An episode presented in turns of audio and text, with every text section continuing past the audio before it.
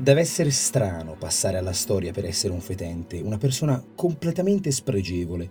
Dopotutto, chiunque crede almeno qualcosa di positivo di sé. E però è qualcosa che è successo tante volte da non poterle contare dai tempi più antichi a oggi. Come dire, ci sta. Ma passare con queste qualità al dizionario è veramente l'onta suprema. Non si legge di te che sei stato così e cos'ha, Sotto il tuo nome c'è una definizione di persona fetente e accanto il tuo ritratto. Io sono Giorgio Moretti e questa settimana raccontiamo parole nate da nome di persona. Oggi Maramaldo. 1530. Da quasi un anno la Repubblica Fiorentina è assediata dall'imperatore spagnolo Carlo V, alleato del Papa vogliono la restaurazione dei medici. Siamo nel bel mezzo delle cosiddette guerre d'Italia. Mentre si raggiungeva nelle arti l'apice del Rinascimento, la ricchissima penisola era un campo di battaglia su cui potenze straniere, con rivendicazioni disparate, la facevano a pezzi. Siamo nel Pistoiese, a Gavinana. Le forze di Firenze hanno finora ostentato Sicumera, ma ormai c'è poco da fare a guidare l'ultima resistenza fiorentina il condottiero Francesco Ferrucci. È agosto quando avviene il confronto decisivo con le forze imperiali nel tentativo di rompere l'assedio, ma quelle sono troppo superiori.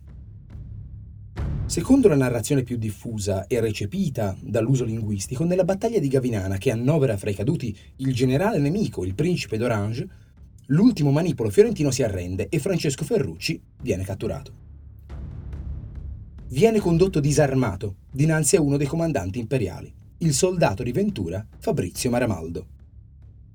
Questo era gonfio di rancore per un'offesa che tempo prima, nell'assedio di Volterra, il Ferrucci non gli aveva fatto passare e quindi adesso ha tutta l'intenzione di fargli pagare vigliaccamente le onte subite.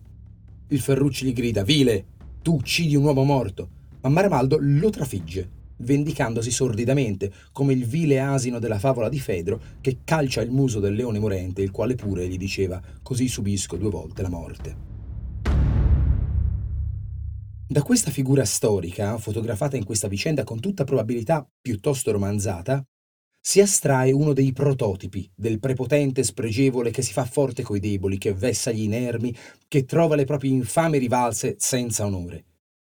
Proprio per questo rimane una parola che, nonostante il fine pedigree storico, è abbastanza estrema nei significati e va riservata a casi particolarmente meritevoli. Dal Maramaldo che si vendica contro di noi nel momento in cui siamo deboli, al Maramaldo che si approfitta biecamente delle fragilità altrui per spiccare. Ad ogni modo è un successo. La storia piace e specie nel risorgimento la classe dei condottieri italiani visse una seconda primavera di celebrazioni piace anche il fatto che il significato sia graffiante. E poi la parola si mostra adattabile, infatti dà vita al maramaldesco e al maramaldeggiare.